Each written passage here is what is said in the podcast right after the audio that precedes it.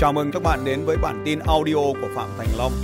Bản tin về phát triển kinh doanh và phát triển con người. Tôi thấy nhiều người nói về cuốn sách này rất là hay. Brian Tracy là một người thầy đáng kính, ông ấy có ảnh hưởng rất lớn đến cuộc đời của tôi ngày hôm nay.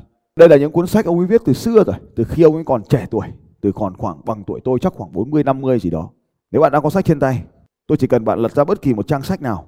Tôi lấy ví dụ như bạn lật cho tôi trang đầu tiên đi. À, ví dụ như trang 35, 7 khuynh hướng. Khuynh hướng nhắm đến kết quả vì tương lai. Chúng ta luôn nhìn về tương lai. Khuynh hướng thứ hai, nhắm đến kết quả vì mục tiêu.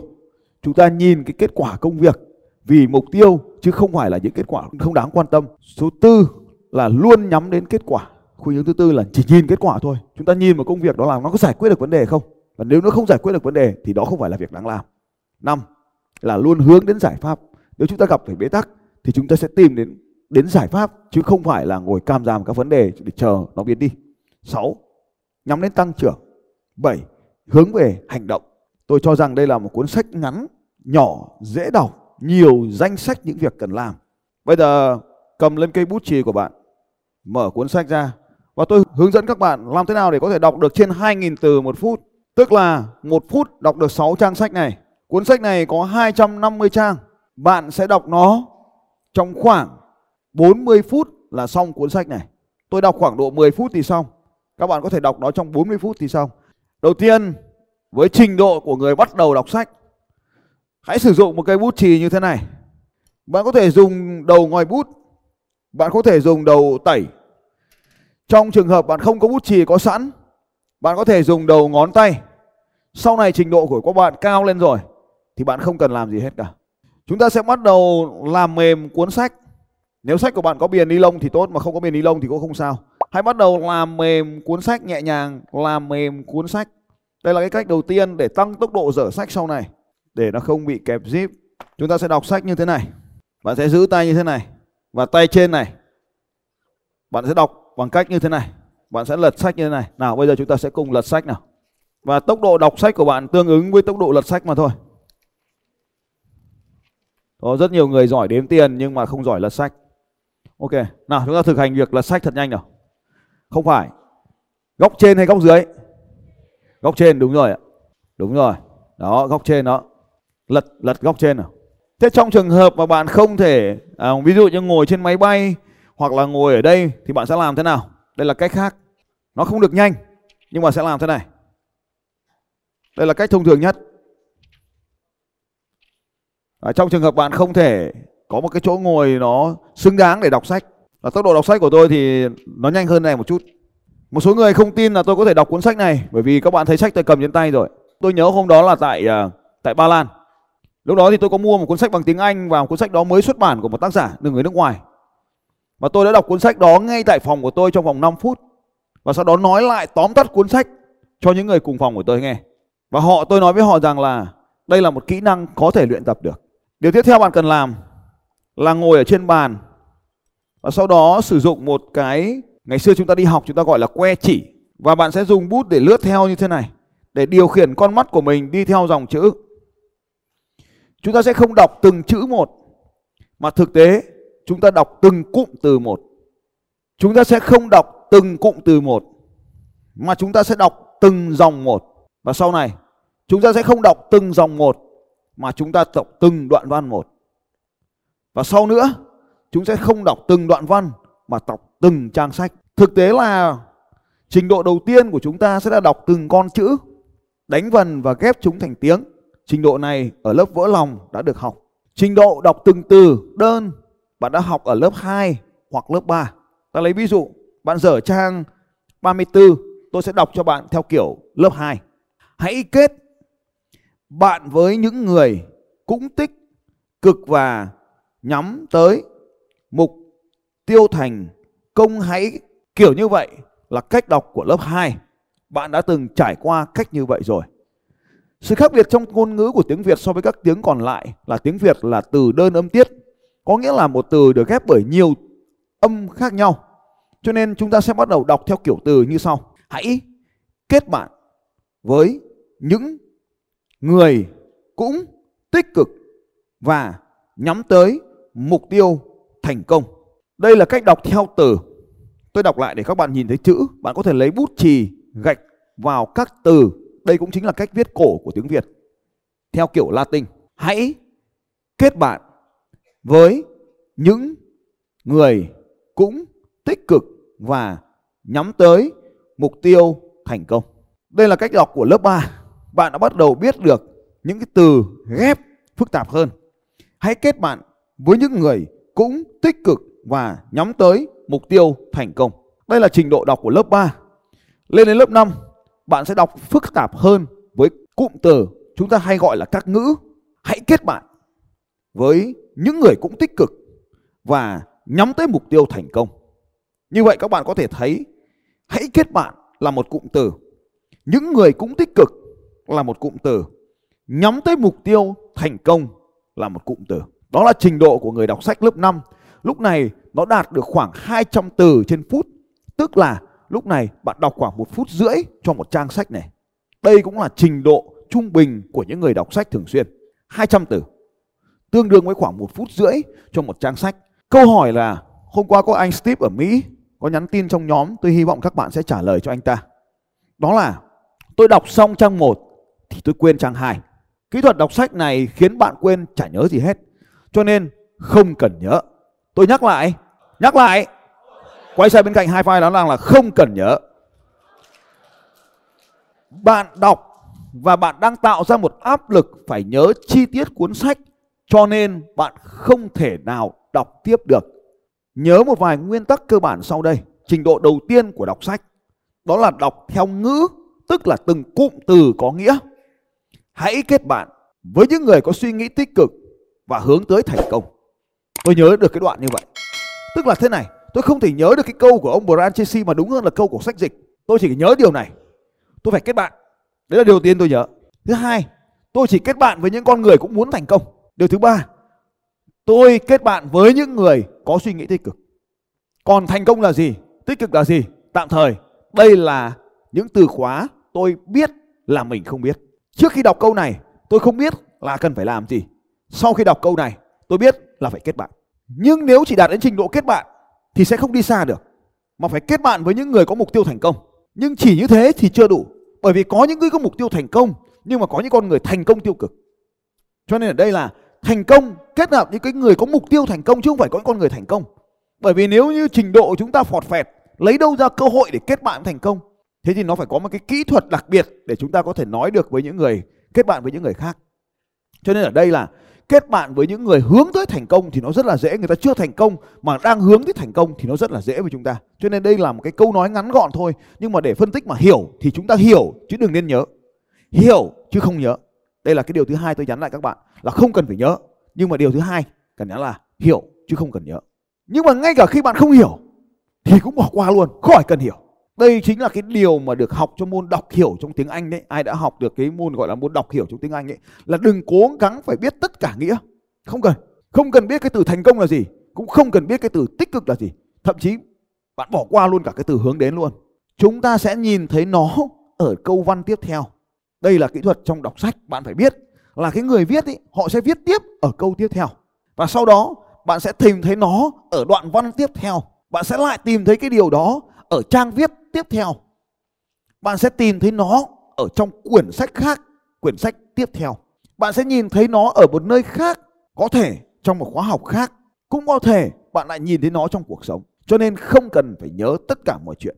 Bạn còn nhớ nhanh trắng không? Có ai đã đọc nhanh trắng giơ tay? Đã đọc thôi. Ai đã từng đọc nhanh trắng trời! Thế làm sao làm marketing? Chưa đọc nhanh trắng luôn. Chưa đọc tiếng gọi nơi hoang dã luôn. Ai ở đây đã đọc tiếng gọi nơi hoang dã rồi giơ tay. Tiếng gọi nơi hoang dã trích đoạn. Đây tôi đọc cho các bạn nghe trên màn hình. Tình yêu thương. Một tình yêu thương thực sự và nồng nàn. Tôi đang đọc theo cụm từ. Lần đầu tiên phát sinh ra bên trong nó. Trước kia, nó chưa hề cảm thấy một tình yêu thương như vậy lúc ở nhà thẩm phán Miller dưới thung lũng Santa Cruz ánh nắng. Đoạn này đọc tới kiểu lâu hai rồi. Với những cậu con trai của ông thẩm trong những buổi đi săn hoặc đi lang thang đây đó. Tình cảm ấy chỉ là chuyện làm ăn cùng hội cùng phường với những đứa cháu nhỏ của ông Thẩm là trách nhiệm giao oai hộ vệ. Còn đối với bản thân ông Thẩm, đó là thứ tình bạn trịnh trọng à đó là một cái ví dụ để các bạn thấy rằng những tác phẩm văn học kinh điển này phải được nạp vào trong từ điển của các bạn nó làm giàu ngôn ngữ hình ảnh nó làm giàu ngôn ngữ âm thanh của những người sáng tạo nội dung cho nên những cái gọi là những tác phẩm văn học kinh điển này phải nằm trong tủ sách của bạn và phải đọc nó hàng ngày đây là môn luyện đọc ngôn từ nó trong sáng đơn giản dễ hiểu nhưng giàu hình ảnh chính là một trong những kỹ thuật mà chúng ta cần phải học để là tăng cái khả năng giao tiếp của chúng ta cũng như tăng khả năng diễn đạt bằng hình ảnh của chúng ta, bằng lời nói của chúng ta. Những tác phẩm văn học kinh điển này phải có trong cuộc sống của các bạn. Nghèo thì nghèo cũng phải dành tiền ra mà mua, không có dành tiền ra mua được thì tìm trên mạng mà đọc. Nó có thể là Jack London với cuộc sống nơi hoang dã. Nó có thể là Emmett Hemingway với ông già và biển cả. Nó có thể là thuyền trưởng Nemo và chiếc tàu ngầm bí mật. Tôi nghĩ là những chuyện này tôi đã đọc từ năm 30 năm trước, không phải nhiều hơn. Phải tầm 40 năm trước, tầm cỡ khoảng 38, 40 năm trước tôi đã đọc tất cả những tác phẩm này rồi. Ai đã đọc Bố già rồi? Vâng, Bố già là một câu chuyện sẽ không bao giờ kết thúc. Và nó có ở trong cuộc sống hàng ngày của chúng ta. Ở đâu ấy? Sân bay. Tất cả những tác phẩm văn học kinh điển nó đều có những cái ý nghĩa sâu xa ở bên trong.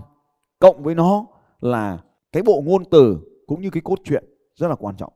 Tôi nghĩ rằng là những cái cuốn sách này bạn phải đọc để làm giàu cho tinh thần của mình, làm giàu cho ngôn từ của mình, làm giàu cho khả năng mô tả các cái sự vật hiện tượng của mình. Đây là những cuốn sách mà trong ý của Kem tôi có nói là phải đọc đấy. Chúng ta quay trở lại với cái cuốn sách này và cách đọc sách là sử dụng bút chì để chúng ta đọc từng dòng thì trình độ chúng ta bắt đầu lên trình độ intermediate hay là còn là trình độ trung cấp. Với trình độ trung cấp này bạn có thể nâng tốc độ đọc lên khoảng 1.000 từ một phút 1.000 đến 1.400 từ một phút thì tương đương với trình độ trung bình của người biết đọc sách. Bạn sẽ đọc bằng cách à, lẩy bút chì nhưng không phải lẩy bút chì theo theo dòng mà lẩy bút chì kéo từ trên xuống để đánh dấu cái dòng bạn đang đọc. Tôi lấy ví dụ như thế này. Tôi sẽ đưa bút chì theo dòng ở lề trái hoặc lề phải tùy thuộc các bạn. Tôi lấy ví dụ như lề trái như thế này hãy kết bạn với những người tích cực nhắm tới mục tiêu thành công hãy kết bạn với những người chiến thắng và đầu tư thời gian cho người chiến thắng cuối cùng đời còn sẽ đâu ở đâu để thành công tôi con hỏi kia hãy các bạn một chơi thì hãy thành công và hãy là hiệp nhóm tiktok tinh các bạn chơi cho cho nó hãy bạn nghĩ là còn các bạn những cái điều cho nên bạn nhiều cái chuyện đi xem nào thế này các bạn sẽ đọc bằng cách là lẩy bút chì theo từng dòng không đẩy ngang mà đẩy theo chiều dọc bạn kéo xuống như thế này và vừa rồi các bạn sẽ thấy rằng là tốc độ đọc này nhanh hơn hẳn tốc độ lời nói bởi vì lời nói nhanh thì một giây chỉ được có 3 từ, một phút được 100 từ. Cho nên tốc độ đọc không thành tiếng, không phải đọc thầm giống các cụ dạy ngày xưa là đọc theo kiểu là rồi hay các bạn biết thành công tích cực quay chơi thành đừng đến thời gian với người đi đâu đâu để thành công là chọn bạn chơi thành công là hãy ra nhóm như thì chưa? Thì cái đọc như thế thì có nhanh mấy thì nhanh thì cũng chỉ được 100 từ trên phút. Tức là với cái tốc độ đọc mà không thành tiếng nó đã gấp từ 10 đến 14 lần trung bình. Như vậy có vài cái remark quan trọng sau đây. Thứ nhất, Đọc không cần hiểu, bởi vì kiểu gì cũng hiểu. Đọc không cần nhớ, bởi vì kiểu gì cũng nhớ. Tiếp theo, không quay trở lại để đọc đoạn vừa đọc. Tức là đọc rồi, quên rồi, kệ nó, đọc tiếp. Tuy nhiên thì những cuốn sách đơn giản này còn có cái phùng đánh dấu này. Và đôi khi để đọc cuốn sách này cho nó nhanh, bạn đọc một lần thì đọc luôn cái phần đánh dấu này. Bảy khuynh hướng, đọc luôn cái phần này. Sau đó thì nó sẽ giải thích ở phía dưới này. Và bạn có thể tìm và giải thích ở đây. Nó giống như thế nào ạ? Nó giống như cái này. Chính là lề trái của các bạn trong quyền vở các bạn. Đây chính là lề trái phần tiêu đề. Ở phần dưới này là phần giải thích tức là các nội dung. Và bao giờ cũng vậy chúng ta đọc sách xong thì mình dừng lại một chút và tóm tắt lại cuốn sách đó trên một cái tờ giấy của mình thông thường bạn sẽ sử dụng sơ đồ tư duy để nghĩ lại tưởng tượng lại, hình dung lại trên một trang giấy. Và mỗi một cuốn sách kết thúc xong thì có một tờ giấy như vậy. Và trên thế giới có những câu lạc bộ đọc sách như vậy. Mọi người cùng chia sẻ những tờ giấy một trang của mình. One page, một trang của mình. Một triệu phú trung bình trên thế giới sẽ đọc khoảng từ 40 đến 50 cuốn sách một năm. Đây là kỹ thuật đọc sách đầu tiên mà tôi chia sẻ với các bạn. Bạn luyện tập điều này trong khoảng 3 tháng liên tục, mỗi ngày dành ra từ 20 phút đến 1 tiếng để đọc sách, nó giống như việc tập thể dục thôi. bạn sẽ thấy tốc độ đọc sách của mình được cải thiện đáng kể. Làm thế nào để biết được tốc độ đọc của mình đáng kể? Bạn sẽ thấy một dòng sách như thế này có khoảng 10 từ. Bạn đếm xem có khoảng 10 từ đến 12 từ phải không nào? Và một cuốn sách như thế này, nó sẽ vào khoảng 20 dòng đến 30 dòng tùy tùy chữ cỡ chữ. Tôi cứ tính 25 dòng đi. 25 dòng nhân 10 thì cuốn sách này vào khoảng 250 chữ trên một trang in. 250 nhân với 250 thì nó vào khoảng 50.000 từ. Với tốc độ đọc trung bình hiện tại của các bạn là khoảng 400 từ, thì 50.000 từ này bạn sẽ phải đọc nó trong khoảng 4 giờ something. Còn đối với tôi đọc nó trong khoảng 20 phút thì xong cuốn sách này. Nhưng mà nó cũng cũng tùy thuộc nội dung nữa.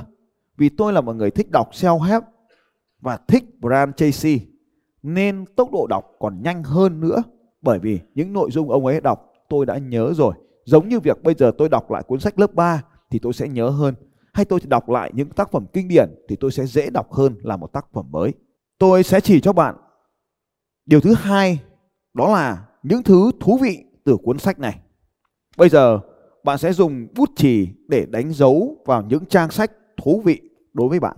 Tôi lấy một ví dụ ở trang đầu tiên, không cần đi đâu xa hết. Bạn đi cho tôi ngay ở chương 1, trang 15. Thay tư duy đổi cuộc đời. Tôi sẽ lật trang đầu tiên rất là nhanh. Và sau đó tôi sẽ bắt đầu dừng ở trang 17. Luật nhân quả. Vì tôi đã đọc rất nhiều những cuốn sách tương tự. Cho nên tôi đọc đoạn đầu tiên tôi nhớ như thế này. Đó là anh này đang kể chuyện. Cái tác giả này tức là anh Brian Tracy của tuổi nhiều năm trước. Anh ấy đến mua hàng. Anh ấy đến học. Anh ấy đến xin việc. Và sau đó người ta nói là là danh thiếp đây, danh sách đây, cánh cửa kia. Câu chuyện chỉ có vậy. Tôi vừa lướt qua sách và tôi kể lại cho các anh chị nghe đấy. Có nghĩa là bước ra đường và bắt đầu bán hàng đi. Nhưng đó không phải là một công việc làm hiệu quả. Tôi chỉ lướt qua một cái là tôi đọc được đoạn 2 này. Nhưng đó không phải là một công việc làm hiệu quả. Mà cái cách anh này làm sẽ là tôi tìm một người giỏi nhất, hỏi anh ta xem mày làm cái gì mà đạt được như thế và sau đó tôi làm như thế và tôi đạt kết quả như thế. Toàn bộ đoạn sách này tôi đọc với tốc độ như vậy. Nên tôi không còn đọc từng dòng nữa mà tôi cứ đọc từng trang sách nó là như thế. Và cuối cùng thì anh ta tìm ra được một thứ mà ai cũng biết là cái gì được gọi là luật nhân quả. Và ông ta bắt đầu kể là tại sao nó lại như vậy. Bắt đầu từ Aristotle, Aristotle nói cái gì? Xong sau đó thì ông ta nói rằng là thay suy nghĩ sẽ đổi kết quả hành động. Thay suy nghĩ bạn sẽ thay đổi cuộc sống của mình. Nhưng trên thực tiễn câu này sẽ là thay suy nghĩ thì sẽ thay đổi hành động. Thay đổi hành động chỉ thể thay đổi kết quả. Có giải thích thế nào đi chăng nữa, tôi đang đọc đến trang 18 rồi đấy, ở đoạn thứ thứ tư rồi các bạn. Tôi đi nhanh quá hả? Sau đó thì tôi đã đọc sang đến trang 20 rồi, ở đoạn 2. Có câu mình có thể làm bất kỳ điều gì nếu mình quyết tâm. Thì cái chữ quyết tâm ở đây chính là từ khóa mới đối với tôi trong cái cuộc sách trong cuốn sách này. Và sau đó thì câu một câu vô nghĩa với tôi là mình có tiềm năng vô hạn. Đọc như một con vẹt và không hiểu nó là gì hết. Thường thì chúng ta sẽ bị bỏ qua nhưng tôi tạm thời nạp nó vào cái vùng là biết là mình không biết. Trước khi đọc cuốn sách này, tôi sẽ không biết được. Mình biết là không biết quyết tâm là gì. Mình cũng biết là không mình không biết là có một thứ được gọi là tiềm năng vô hạn. Đây là từ khóa mới. Đoạn 2 trang 20 đấy. Nhưng kệ nó và cứ tiếp tục đọc. Sau đó đến một khái niệm mới tiếp theo mà ở trong cuốn sách này tác giả cũng đã chọn ra đó là quan niệm về bản thân.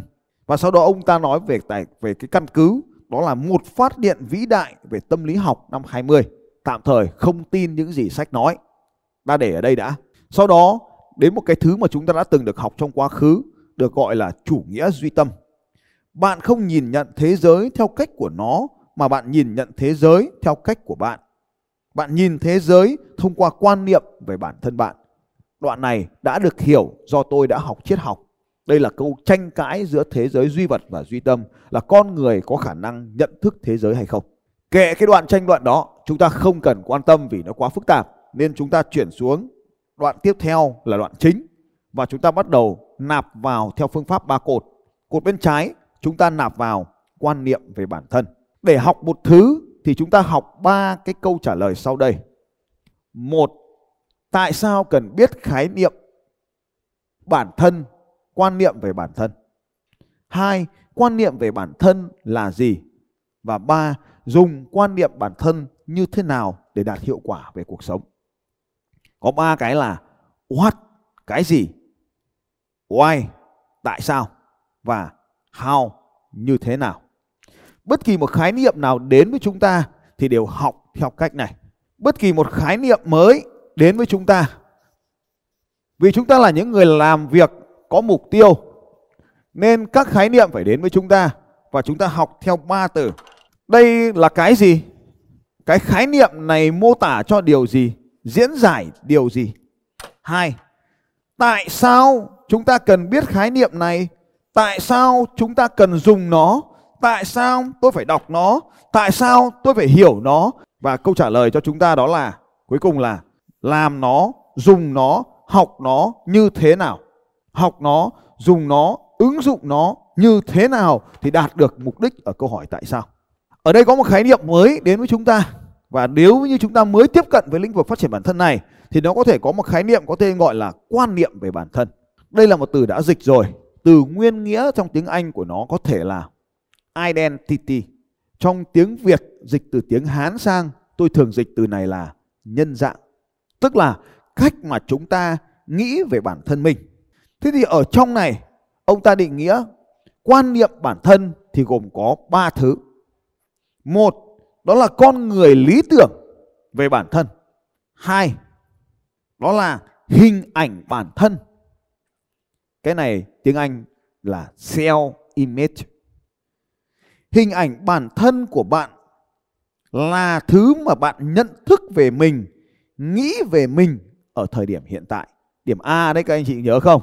Như vậy thì con người lý tưởng chính là điểm B, còn quan niệm về bản thân chính là điểm A trong hiện tại của chúng ta. Như vậy, chúng ta đã bắt đầu gắn cái kết nối kiến thức này với kiến thức cũ đã biết. Mọi kiến thức mới đều phải được gắn với kiến thức cũ đã có trong hệ thống của chúng ta thì nó mới thành kiến thức. Còn nếu không thì nó thuộc về vùng không biết. Thứ ba, đó là lòng tự tôn hay chúng ta gọi là sự xứng đáng và chữ chấp nhận. Lòng tự tôn là sự quý mến mà bạn dành cho bản thân mình. Nó là sức mạnh cá tính của bạn, là nguồn năng lượng. Bao giờ các khái niệm cũng được định nghĩa theo ba cách. Một, nó là cái gì? Vậy ở đây lòng tự tôn, bạn đừng quan tâm đến lòng tự tôn theo cách hiểu của bạn. Đừng hiểu theo lòng tự tôn theo khái niệm của tôi, cũng đừng hiểu lòng tự tôn theo từ điển mà bạn phải đọc theo lòng tự tôn theo cuốn sách này.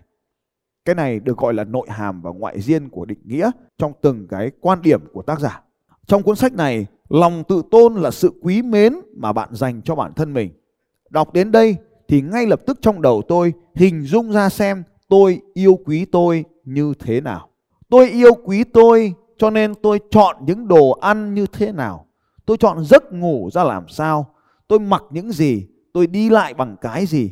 Đó không phải là tôi đi, tôi mặc không phải vì cho người khác quan điểm về tôi mà là chính tôi tôn trọng tôi. Tôi cảm thấy mình đẹp như thế nào, tôi cảm thấy mình mạnh mẽ như thế nào, tôi cảm thấy mình yêu thương như thế nào. Đó là lòng tự tôn của tôi. Sau đó tác giả sẽ nói đến cái ý thứ hai là tại sao chúng ta cần phát triển lòng tự tôn. Ở đoạn văn trang 23 đoạn đầu tác giả sẽ giải thích điều này. Cho nên bạn cần biết cách đọc sách đó là mọi khái niệm đều được diễn đạt theo ba phương pháp kia. Như vậy thì đầu tiên ông ta sẽ nói một lòng tự tôn là gì? Hai, chúng ta chưa đọc thì chúng ta đã biết điều này rồi. Hai, tại sao chúng ta phải sử dụng lòng tự tôn? Thì đoạn này sẽ có như sau. Mỗi lần bạn hành xử gần giống với con người lý tưởng của mình thì một lần lòng tự tôn của bạn được nâng cao. Đoạn này thì mang tính là làm thế nào thì đúng hơn. Làm thế nào để nâng cao lòng tự tôn? Thì ở đây là mỗi lần bạn hành xử gần giống với con người lý tưởng của mình, thì lúc này các bạn lại thấy khái niệm con người lý tưởng được nhắc lại. Lúc này chúng ta đã đọc về con người lý tưởng rồi thì chúng ta phải hình dung ngay về khái niệm đã học lúc đấy là con người lý tưởng. Con người lý tưởng là con người điểm B, là con người thành công. Lòng tự tôn chính là những hành động mà bạn làm để trở thành con người lý tưởng. Nói đúng hơn theo một cách định nghĩa trong cuốn sách này là làm như thể bạn đã ở điểm B. Nói ngắn gọn đoạn này là à à điểm B con người tôi muốn trở thành hay được gọi là con người lý tưởng. Đúng không ạ? Điểm A chính là con người hiện tại của tôi hay là cách tôi nhìn nhận về tôi. Và thứ theo, lòng tự tôn là gì? Lòng tự tôn là cách mà chúng ta làm để giống như thể chúng ta ngưỡng mộ cái con người ở điểm B của chúng ta. Như vậy vừa rồi tôi đọc cho các bạn hai kỹ thuật đọc. Một là đọc, hai là hiểu. Để đọc được cuốn sách bất kỳ thì hãy luyện tốc độ đọc và không cần biết, không cần nhớ, cũng không cần hiểu. Đọc thô bạo như vậy. Đó là cấp độ đọc đầu tiên. Hai, để đọc cuốn sách để hiểu thì chúng ta sẽ liên tục có những khái niệm mới. Ta tạm gọi nó là biết là mình không biết hay còn gọi là những khái niệm mới. Bất kỳ khái niệm mới nào đều được tác giả viết sách định nghĩa theo cách kia. Đó là nó là cái gì? Tại sao chúng ta cần nó? Và làm thế nào để chúng ta dùng nó?